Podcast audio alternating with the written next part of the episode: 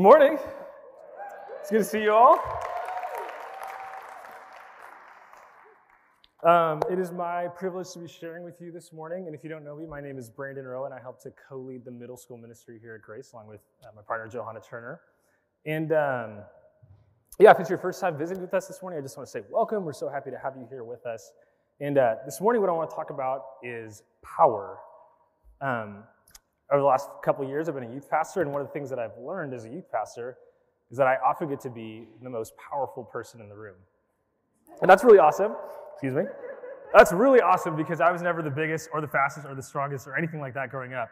But on Wednesday nights in the social hall when we play scatterball, you bet that I am. And there are few feelings that are better than lighting up like three 11 year olds in a row with a dodgeball. It feels very, very good. Um, I'm not proud of that.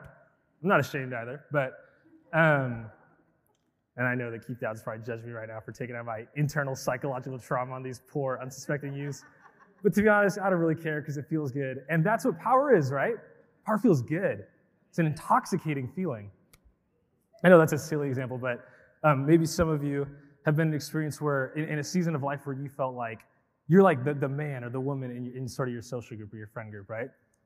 You feel like you're cool, funny, you like the way you look, People, people are drawn to you, people want to be near you. They want to um, know what you think, they want to know what you're doing. But inevitably, when that happens, right, what, what, what comes next?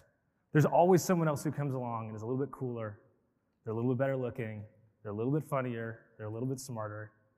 And if you've ever been in that situation, you know what happens is that you start to feel that bitterness, that jealousy, some resentment and anger. Because it feels good to have power, but it doesn't feel as good when that power starts to get taken from you. Um, or maybe for some of you parents, I've never been a parent before, don't really know what it's like to be a parent, but I can imagine that it's probably something like raising a kid at any stage is hard. Um, but the nice thing about kids when they're young is you have a lot of kind of control over what they do, right? You control what they what they eat, what activities they do, what friends they hang out with. But then as they start to get older, it starts to you start to lose some of that power over them. They start to think their own thoughts. They get to choose what they eat. They get to choose who they hang out with. And I would imagine that some of um, the, the, the, the, struggle of, of having kids that are, are getting older is coming to terms with, with losing that power. It doesn't feel good. Losing power is really hard. Surrendering power is really hard. Um, but the thing that I, that I would submit to you this morning is this, and this is what we're going to be talking about, is that as the people of God, we need to get really good at letting go of power. We need to get really good at surrendering power, at laying that power down. And this morning we're going to be looking at the story of a guy named Stephen uh, in the book of Acts. And if you don't know who Stephen is, he was actually the, um, the first Christian martyr. And if you don't know what a martyr is, that's just someone who's put to death for their religious beliefs. So Stephen is killed because he's a Christian. And uh, we're going to be looking at the story, and hopefully we're going to draw some, some inspiration and some insight into how, into how we are to, to, to steward and to use our power as followers of Jesus. Uh, there's a film franchise that's been kind of popular recently. Maybe you've heard of it. They're called Marvel movies. Anyone ever heard of that?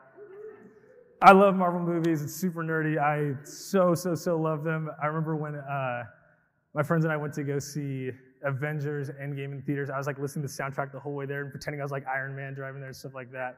And my girlfriend, or my fiance now, was so embarrassed of that. Yeah. And uh, but there's there's one um, there's one Marvel movie called Infinity War, and the premise of the movie is just that Earth's mightiest heroes are, are have to defend the galaxy against this evil Titan Thanos, right? And um, what happens? What happens is at the end of the movie, there's this big knockdown, drag out battle with Thanos. And, and, and, spoiler alert, honestly, the movie's been out for three years, so if you haven't seen it by now, I don't really feel too bad. But there's this, at the end, the superheroes lose. And it's this big shock. Um, and uh, there, there's one superhero in particular, his name is Doctor Strange, and Doctor Strange is a sorcerer. And what's special, oh, wait, sorry, let me backtrack. So Thanos has this plan, right? He has, he has his goal, and his goal is to wipe out half of all life in the galaxy. But he can't do that unless he collects these six things called Infinity Stones. And this sounds so nerdy talking about it right now, but it is what it is. I'm in it. I'm gonna going through. So he has to collect these six Infinity Stones, and they're like these sources of energy. And so he beats the Avengers, but he still only has four of the Infinity Stones. But there's this one Avenger in particular, his name is Doctor Strange. He's a sorcerer, and he's special because he's actually been entrusted with protecting one of the Infinity Stones in particular. He's, he's, he protects the Time Stone. And, and, and, as the Avengers are losing, he does this thing that's, that's totally unthinkable at any other point in the story. And what he does is he just hands his, his stone over to Thanos. And it's super uh, surprising and unexpected and, and totally unthinkable because why would he just give this, give this source of power over to this guy? And if you want to know what happens after that, you'll have to see the movie and, and, see the sequel and stuff like that. But the point is, is, is that this movie, or I'm sorry, this moment in the story is a seminal moment in this movie. It, it, it's a point of no return. There's no coming back after this. Um, it, it's going to forever change the, the course of events in this story. And similarly, the passage that we're looking at this morning, the stoning of Stephen, is that kind of thing. It's a point of no return. Um, it, it, it's a seminal moment that's going to shape the, the rest of the narrative of Acts and, and the lives of these early Christians. Uh, but in order to, to really understand why, understand why it's so impactful, we'll have to zoom out just a little bit um, and, and, look at the story of Acts um, that we've been going through for the past few weeks. So we've been in a series on Acts for about four weeks now. And if you haven't noticed, um, all of the events that have actually taken place so far from chapters one to five have been in the city of Jerusalem. Pretty much everything has been in Jerusalem. And six and seven will remain in Jerusalem as well. But what, what's about to happen here is we're about to have sort of a geographical pivot in the story. So we, have been huddled up in Jerusalem, but, but now things are going to start moving outwards from there. And, and why that happens, we'll, we'll, see in a little bit. Um, the, the, other sort of bigger, bigger uh, trend that's happening is, is that uh, the, the death of Stephen is actually the third of a series of three escalating and increasingly violent con- um, conflicts with Jewish authorities. So in chapter 4, um, we see Peter and John are seized and incarcerated and questioned before a council of Jewish leaders. And in chapter 5, all the apostles are seized and jailed. And this, in this instance, the Jewish leaders are so fed up with them that they want to kill them. Except that one Pharisee named Gamaliel stands up and, and advocates on their behalf. And then in chapter 6, Stephen is arrested. And in chapter 7, he's killed. Now, specifically, let's take a quick look at chapters six and seven because there's a lot of content in there. We're not going to be able to dive into everything. So I just want to give you a quick overview uh, uh, of, of what happens in those two chapters. Um, so, so, like we just heard about, chapter six opens with a pretty like domestic and unexciting account uh, of a conflict that happens between a couple groups of Jews. One is called one, one are called the Hebraic Jews, one are called the Hellenistic Jews. And, and, and together, these two groups of Jews ha- have this daily distribution of food that they pass out to people in need. And, and um, one part of one of those groups, the, the, the widows from the Hellenistic Jews, start to get overlooked. And so, so, the, so they go to um, the Hebraic Jews and they say, hey, we're, we're, we're, getting, we're getting missed here. Like, you're, you're missing us when you're passing out this food. And, and what do the apostles do? Well, it turns out that in the aftermath of Jesus' uh, resurrection, they, they have a, um, their hands are full.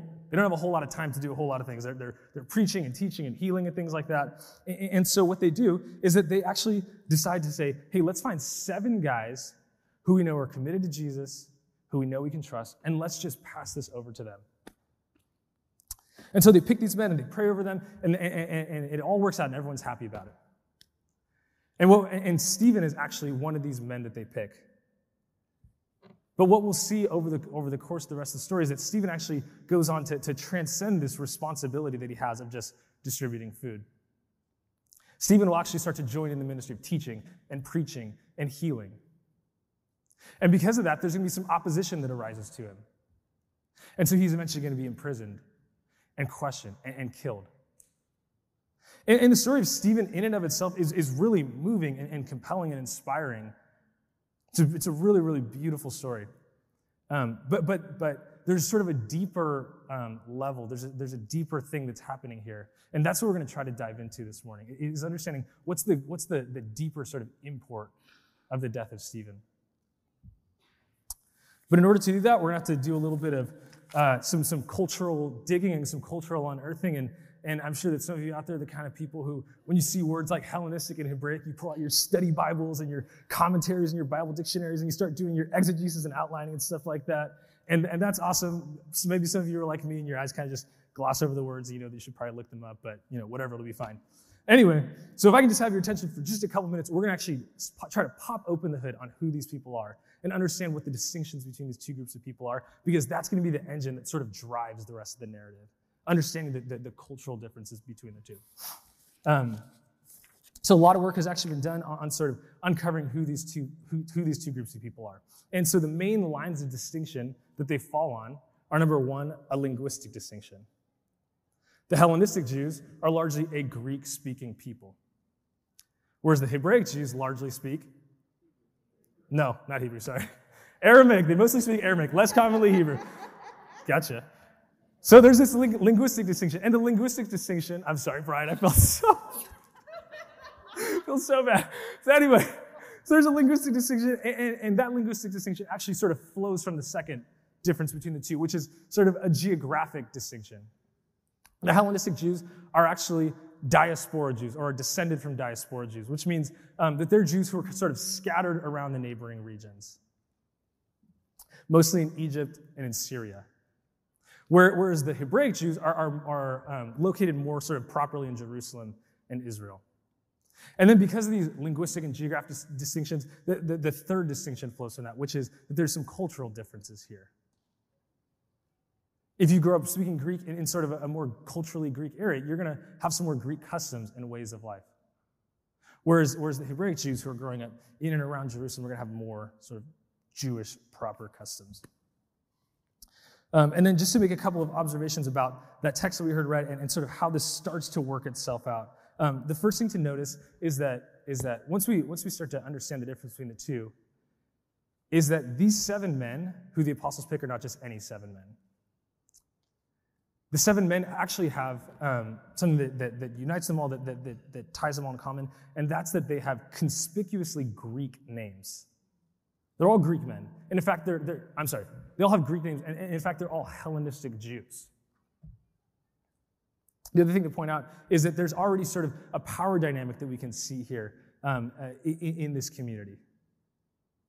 And, and, it's kind of obvious, but, but um, uh, the reality is that the Hebraic Jews are, are clearly sort of the dominant people group. And, and the reason why it's kind of obvious is because uh, when, when, people start getting missed in the distribution, who is it? It's not the Hebraic Jews, right? It's the Hellenistic Jews. The, Hebraic Jews are not, are not naturally going to sort of miss their own people. They're going to slowly, they're probably going to miss the people who are sort of more on the fringes of their community. Um, so now knowing that, we, we can sort of move ahead into the story of Stephen and, and, and understand what happens next with a little more um, depth and with a little more insight. Because now we know that Stephen, even though he's going to start to share the work of the apostles and share some of their, some of their ministry, we know that he's not quite like them, right? He's Jewish, kinda. He's Greek, not really. So, he, so as this sort of bicultural person, he occupies this space between Jew and Gentile. And that identity that, that he occupies is, is, will explain sort of the way that Luke tells the rest of his story. It explains where the story goes from here. Um, let me just read you a few verses from um, chapters 6 and 7, and, and, and, you can think to yourself if they sound sort of familiar to you, if they sound like anyone else maybe you've heard of. And I'm kind of paraphrasing and, and skipping around a little bit on purpose here.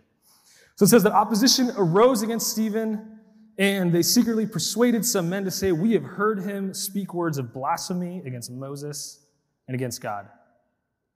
So they stirred up the people and the elders and the teachers of the law. They seized him and they brought him before the Sanhedrin. They produced false witnesses who testified he never stopped speaking against this holy place and against the law. And then at the very end of his life, it says, While they're stoning him, he prayed, Lord, receive my spirit. And then he fell on his knees and he cried out, Lord, do not hold this sin against them. Does that sound familiar? Does it sound like anyone you know? It's not a trick question. It's Jesus. What Luke is doing here is he's intentionally drawing as many parallels as he possibly can between the death of Stephen and the death of Jesus. And, and, and the point is to show that this guy, who, who maybe you might think is a little bit outside of the flock, he's part of this too. He's part of this too. This guy who's just appointed to, to sort of distribute food to people in need, he's part of this too. This guy who's Jewish but speaks Greek, he's one of us. This guy who's Jewish but also lives a little bit Greek, he's one of us.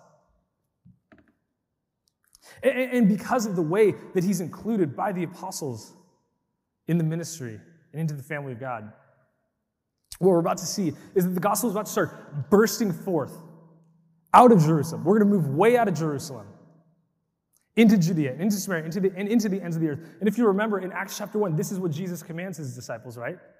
He says, You are to be my witnesses in Jerusalem, in Judea, in Samaria, and to the ends of the earth. I'm cheating a little bit into chapter 8 here, but, but what we'll see um, immediately after Stephen is stoned is that a great persecution actually breaks out against the church. And so the, the followers of Jesus are scattered all over the surrounding areas. Um, and, and, and what do they do when they're scattered in the, into the surrounding areas? They preach the word. So we'll see Philip going into Samaria and preaching the word. And we'll see Peter and John join him shortly after, preaching the word there with him. And all of a sudden, th- th- this command that Jesus gave is being fulfilled, and it's all happening. Why?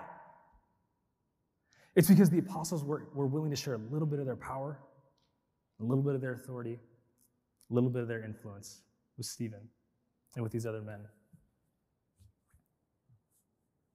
Um, there are a lot of like books and shows and stuff like that out there that um, play with this question of like what if in different ways, like uh, alternate historical realities and like taking movies and saying like what if this had happened differently. Um, there's this book, I think it's a book, maybe it's a short story called The Man in the High Castle that the, the premise is, you know, what if the Nazis had won World War II? And it goes from there. And um, I think Marvel actually is coming out with a show that's called What If that like will change some elements from stories and then, you know, play it out. Like, what if that happened? What, what if this had happened differently? And um, this situation with the apostles kind of makes me think the same thing. Like, what if they hadn't been down? What, what, what if when uh, the, the Hellenistic Jews came to them with this problem, they hadn't been as down to share power? What if they'd been a little more defensive? Or maybe they just said, oh man, we, we're, you know, we're overworked. Sorry we missed you. We'll try better next time, or something like that. Um, I was thinking about this week. I'm, I'm a super fake person. What I would have done if the Hellenistic Jews came to me, I would say, Oh, I'm so sorry. I'm so sorry that we missed you. Oh, man, I, we'll try to do better next time. Like, oh, man, we really appreciate you guys. Keep hanging around. And then I would have gone back to my office and I would have written that complaint down at the end of my list of a thousand to dos. I would have grumbled about it. And I would have gotten together with the other apostles. Like, can you believe these people? We taught them the gospel. We healed them. And they're coming to us complaining about not getting bread. Share your own bread. Figure it out on your own. That's what I would have done. Good thing they were like me. But not only, and actually, the apostles didn't have to do this, right? They didn't have to share this power. And honestly, historically, if you look at the history of minority people groups who go to the dominant, the, the, the dominant power of the time and, and, offer complaint, it doesn't historically go super well. Whether we're talking about in antiquity or in modern times, that's not a generally successful trajectory, right? So the apostles did not have to do this. And yet, not only did they listen to the Hellenistic Jews, they handed the whole enterprise over to them. They said, Hey, we trust you. We believe in you. We see that God is working through you, that He wants to work through you, that you are full of the Spirit, that you are full of, of His wisdom. Take over. You guys got this.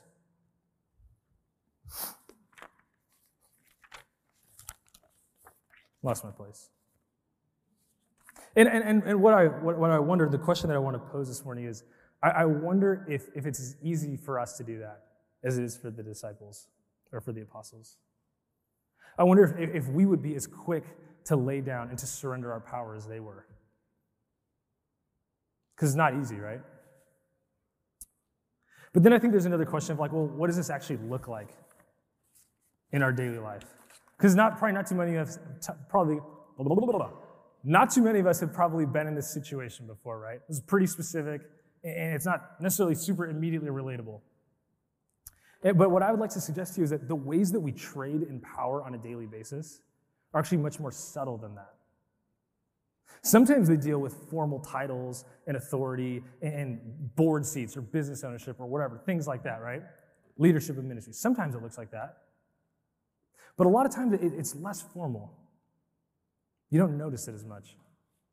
And, what I want to do is just offer you a few examples of, what I think that this looks like just in our daily life, just to maybe spark some spark your imagination about, about, about what this might look like for you. I was visiting um, uh, one of my friends' churches a couple months ago, and um, the pastor there was sharing this story about a season in life where um, he was just fighting really unfairly with his wife, just fighting really unfairly. And, and what he said was, I, I'm a part of my skill set as a pastor is to be a great communicator, right? That, that's, that's part of what I train to do is to communicate well. And that's awesome. That's a, that's a really awesome skill to have. But it's also a form of power, right? The ability to, to, to, win people over to your side, to present a compelling enough picture of things that people believe your narrative of the story, that's a form of power. And, and, what he was saying was that in, the, in these fights with his wife, what he was doing was he was pulling out every tool in the toolbox that he had, and he was doing it just to win. He didn't care about reconciliation. He didn't care about forgiveness. He didn't care about making peace. He just wanted to win. He just wanted to get in that one little biting remark, that one little cynical comment. Nitpick the, the, the way that she would phrase something. Oh, really? Is that what happened? Really? Is that what you think happened? That's how, that's how it was? It's a form of power. I think that's one of the ways that, that we sort of trade in power on a daily basis. Another um, example, I was listening to a talk by this guy named Laszlo Bock, who was the head of people operations at Google for a long time, which is like sort of an offshoot of HR. And um, one of the things he was talking about was one of the things they had to wrestle with as a staff in order to make sure that the best ideas actually made their way into production and, and that the best employees were actually rewarded was this statistical trend that in a meeting context, men generally share um, more early and more often than women do. And there's nothing wrong with having a lot of input from men, except when it starts to crowd out the voices of the women in the room. This is a sort of, this is a, sort of a, a power dynamic that exists. And uh, this is totally anecdotal evidence, but I thought it was kind of funny anyway. So I was watching that late one night, and then I had a, a, meeting the next morning with a bunch of people, and the room was pretty split evenly between men and women. So I was just kind of curious, like, oh, I wonder how this is going to play out. And so the person who was leading the meeting asked a question that was just sort of open to input. And guess who the first person to respond was? A man, and then another man, and then another man. One of the other um, things, one of the other ways I think this might play out that, that maybe is even more specific to our community is in terms of, of knowledge and education. I love learning. I really, really love learning. But I know that my pursuit of, of education is not always super pure. Knowledge is a form of power, right? And, and some of the ways that we seek knowledge and some of, the, some of the kinds of knowledge we pursue are actually an attempt to control, right? They can be an attempt to control situations or, or, or, or, or contexts or, or other people around us. These are the kinds of ways that, that, that power dynamics sort of infuse our lives and the things that we need to attend to. But what we're talking about this morning is not just sharing power for the sake of sharing power so that everyone can be equal and feel good about themselves. What we're talking about is sharing power because that's the model that we have in Jesus. Jesus came to the earth with all power. He came to the earth with the power to tear down nations and to dethrone kings and to overthrow empires. And what did he do with that power? He touched and healed lepers. And he washed the feet of tax collectors. And he had dinner with people that nobody cared about and nobody liked, right? He used this tremendous power that he had to love, to love others. And that's what the call is this morning, is to, is to identify what power do we have and how can we exercise that to our fullest potential to just love on people. I want to close with um,